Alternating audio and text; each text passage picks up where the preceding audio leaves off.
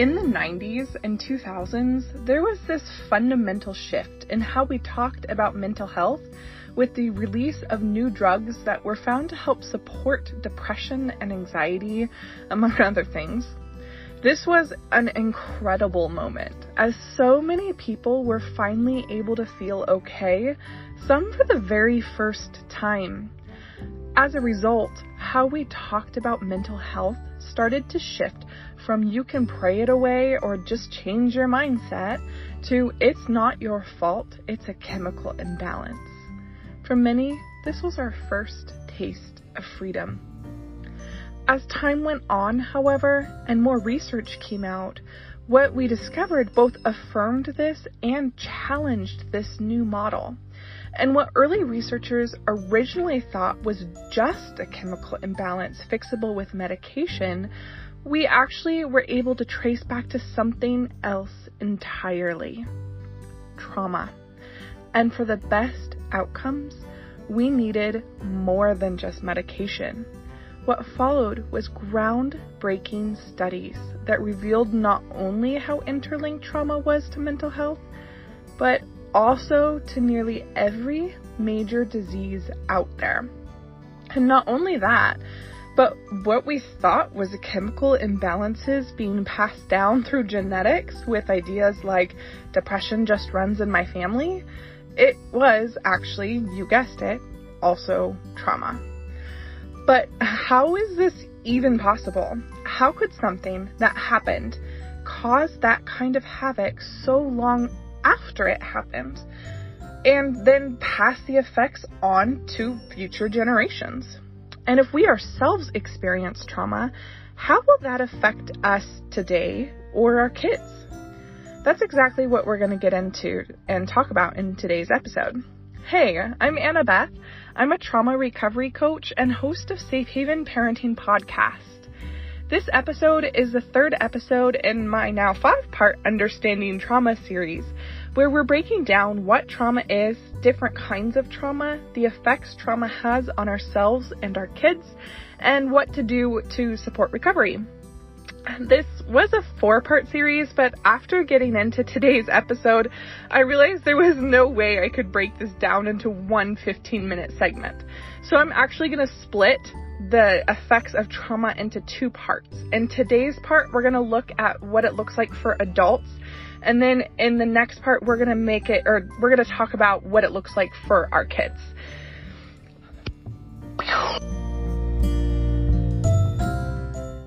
So when I was a kid, my family would drive 12 hours from my home in Washington to go see my grandparents in California, where we would spend a week at Shasta Lake with all of my extended family. It was the best. Some of my favorite memories are at that lake. But inevitably, summertime in California gets hot. And eventually we'd get to the point where we'd be too hot to stay at the lake. And so we'd all pile into our cars and drive up into the mountains to McCloud Falls, where we could jump off and swim in the snow runoff. I don't know if you've ever jumped off a waterfall before, but there's this moment right before you jump that the fear creeps in and you have to argue with your instincts before you can actually take the leap. Depending on how great your fear of heights is or of mortality is, you might never be able to get past that and actually take the jump. That was me. I couldn't ever take the jump. but often when we face something like that out of our comfort zone, our instincts tell us to either run away from it, hide from it, or freeze up and go numb. This instinct is there to keep us alive, and it's to keep us from jumping off 15 foot waterfalls on hot summer days. I won't get into all the sciencey details, but to sum it up, that fight, flight, freeze reaction is actually caused by cortisol. And that cortisol allows us to act quickly enough so that we can get to safety when we need it.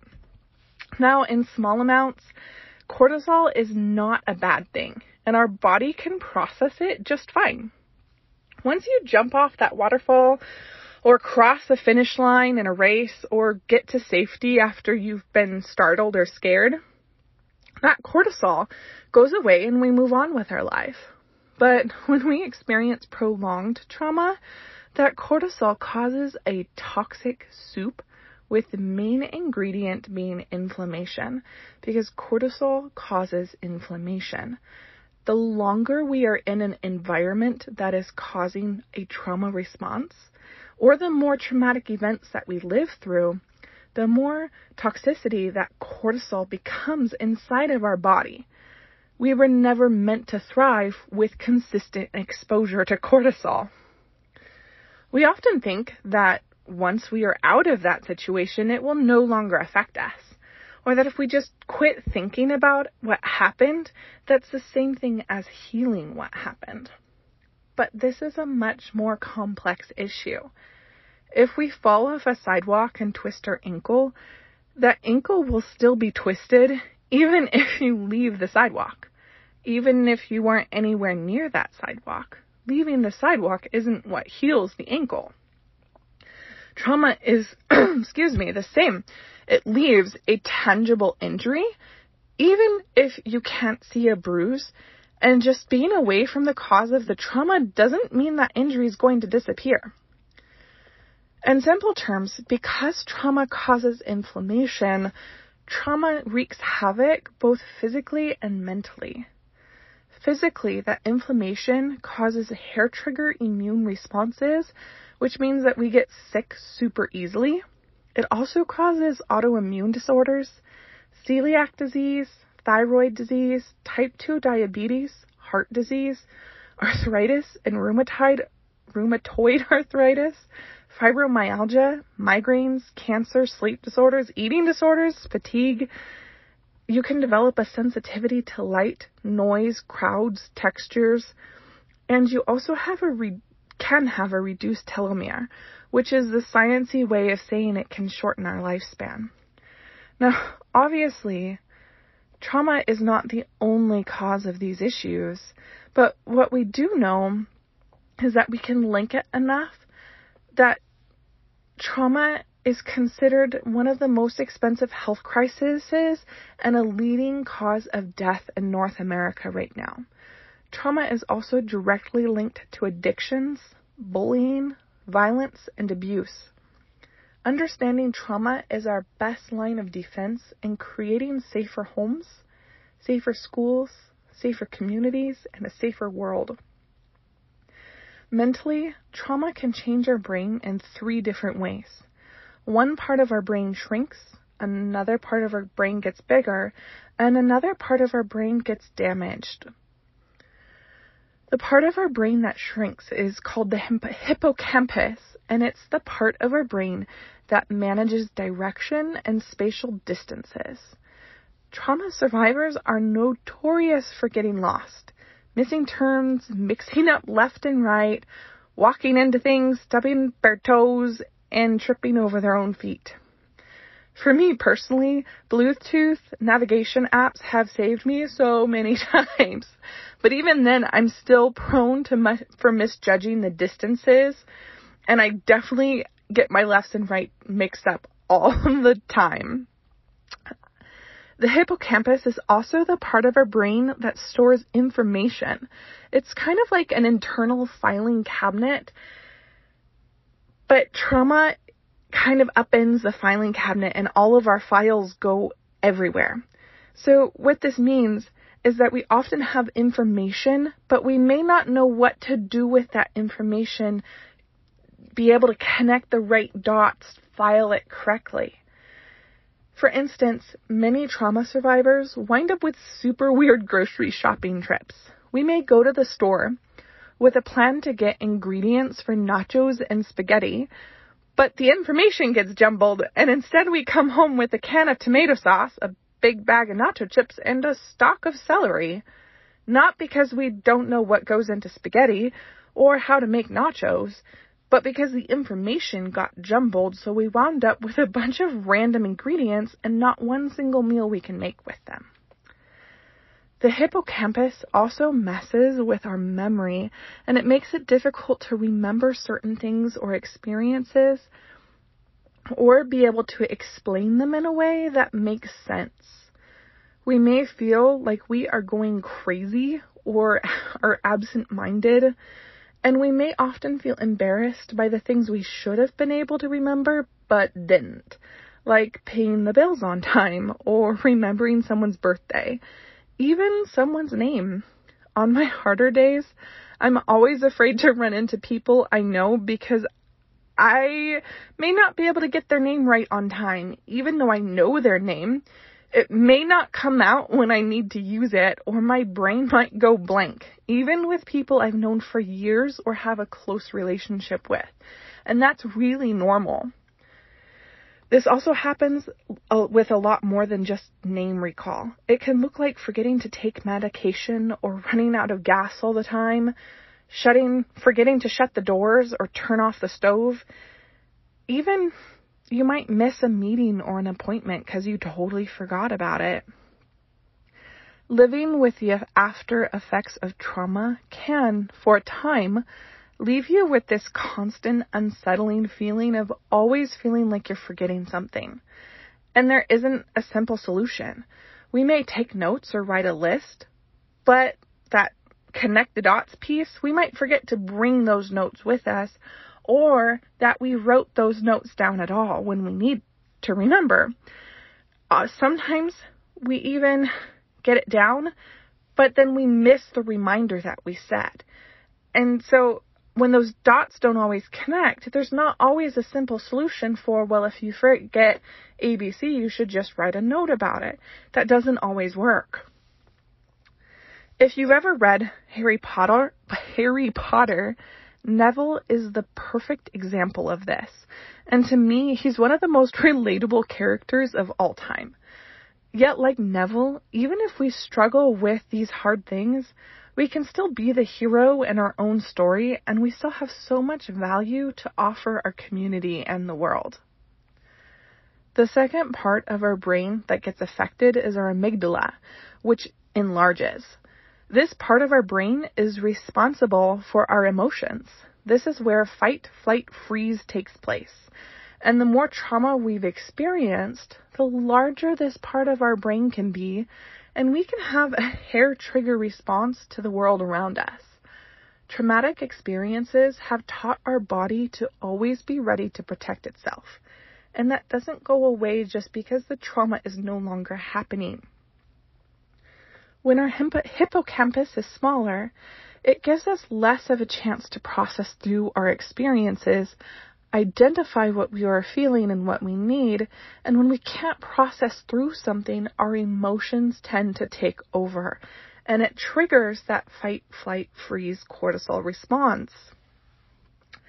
A fight response typically looks like getting angry at everything, having little or no patience with ourselves, our kids, and the world around us, maybe short tempered, feel angry easily or often, we blow up, get loud, confrontational, have pent up energy we don't know what to do with, and we can be very abrasive. A typical flight response means that we tend to avoid anything that makes us feel uncomfortable, including our emotions, conflict, stress, hard things with our kids, setting boundaries in relationships. We flee as a form of self soothing. A typical freeze response may mean we go numb and stop noticing anything that's happening around us.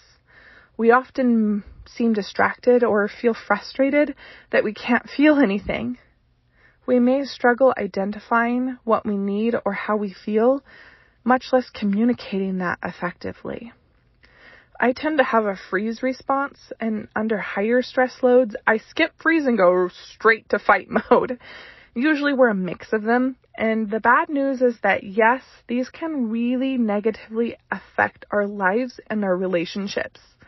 But the good news is that once we're aware of them, we can learn strategies and tools that can help us be effective in recognizing not only our responses, but also our triggers, which we'll get more into on the last episode of this series. The last part of our brain that gets affected is our prefrontal cortex, which actually slowly disintegrates. This part of our brain is responsible for making sense of things, impulse control, understanding our emotions and what to do with them, decision making, and being able to see the big picture. The chemicals our body need to be able to process hormones is also damaged, which means that we can struggle with producing hormones that our bodies need to effectively function, and we lose our ability to produce, absorb, or distribute key hormones, which can lead to developing mood disorders. Common diagnoses of trauma survivors include anxiety, depression, bipolar disorder, PTSD, panic disorder, ADHD, OCD, and other personality disorders. And when multiple traumatic experiences are present, CPTSD often gets misdiagnosed as a personal personality disorder like bipolar disorder, also ADHD. There's also new research coming out right now that even things that we used to think had nothing to do with trauma, like schizophrenia, may actually be more linked than we originally thought. Biologically, that inflammation coming from sustained cortisol, it communicates with our body's cells and it actually changes our DNA. That DNA is then passed on to the next generation. And current research shows that change remains up to four generations. To put it simply, whatever was happening in your family roughly 75 to 90 years ago still has traces in your own DNA that can affect you today. This shows up in how our family views the world, interacts with the world, and, among other things, mental health disorders and physical ailments. I could spend an entire episode just on that piece alone and what it means to break the cycle and heal. But as fascinating as epigenetics are, today I really want to simplify how our body responds to trauma and focus just on that. Depending on the person, all these changes from mental to physical to biological typically show up in one or one of two ways. Either in someone that is very rigid and inflexible or in someone who's very chaotic and disorderly. What we see, excuse me, with rigidity is someone who is super organized and maintains tight routines to maintain their sanity. They're almost always early or on time, but they struggle with empathy, empathy or understanding. They are more likely to cope with overworking themselves, over exercising themselves, and need to always be moving or doing, and tightly controlling every aspect of their life.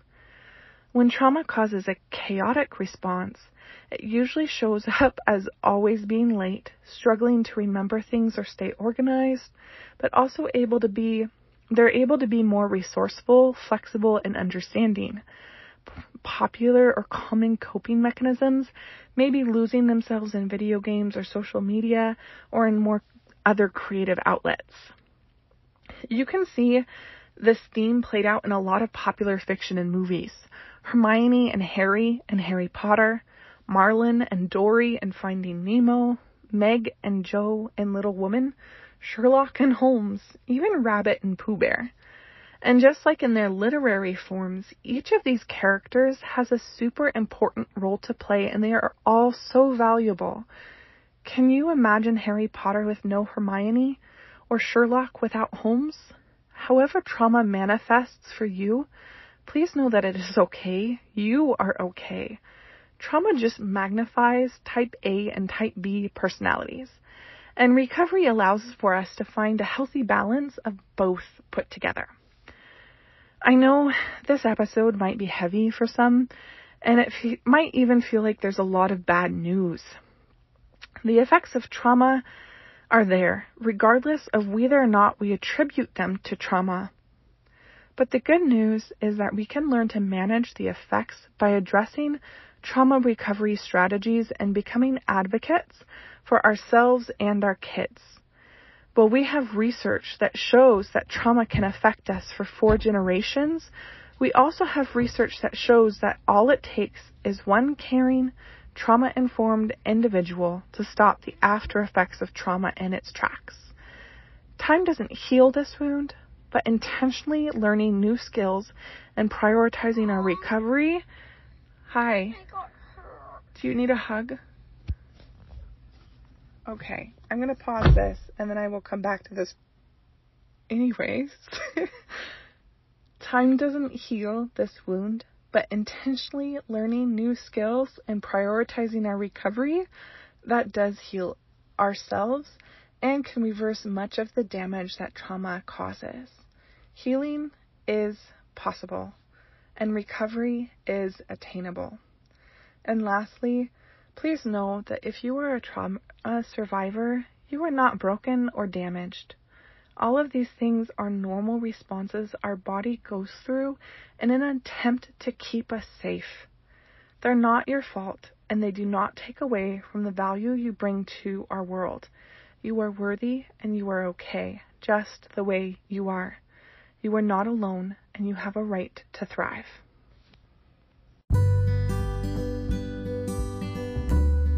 In my next episode, I'm going to get into a little about how trauma affects our kids, how it shows up, and what to do and how to help them, how we can be that one adult that stops trauma in its tracks for our kids. And then we'll wrap up the series with skills and things that we can do to prioritize recovery and what that looks like. If you liked this episode, I'd love it if you'd hit that subscribe button and leave a five star rating. When you hit the subscribe button, that means that you're the first to get notified when the next episode drops. If you're looking for more support, the link in my bio will take you to some free parenting resources for trauma recovery. All the best.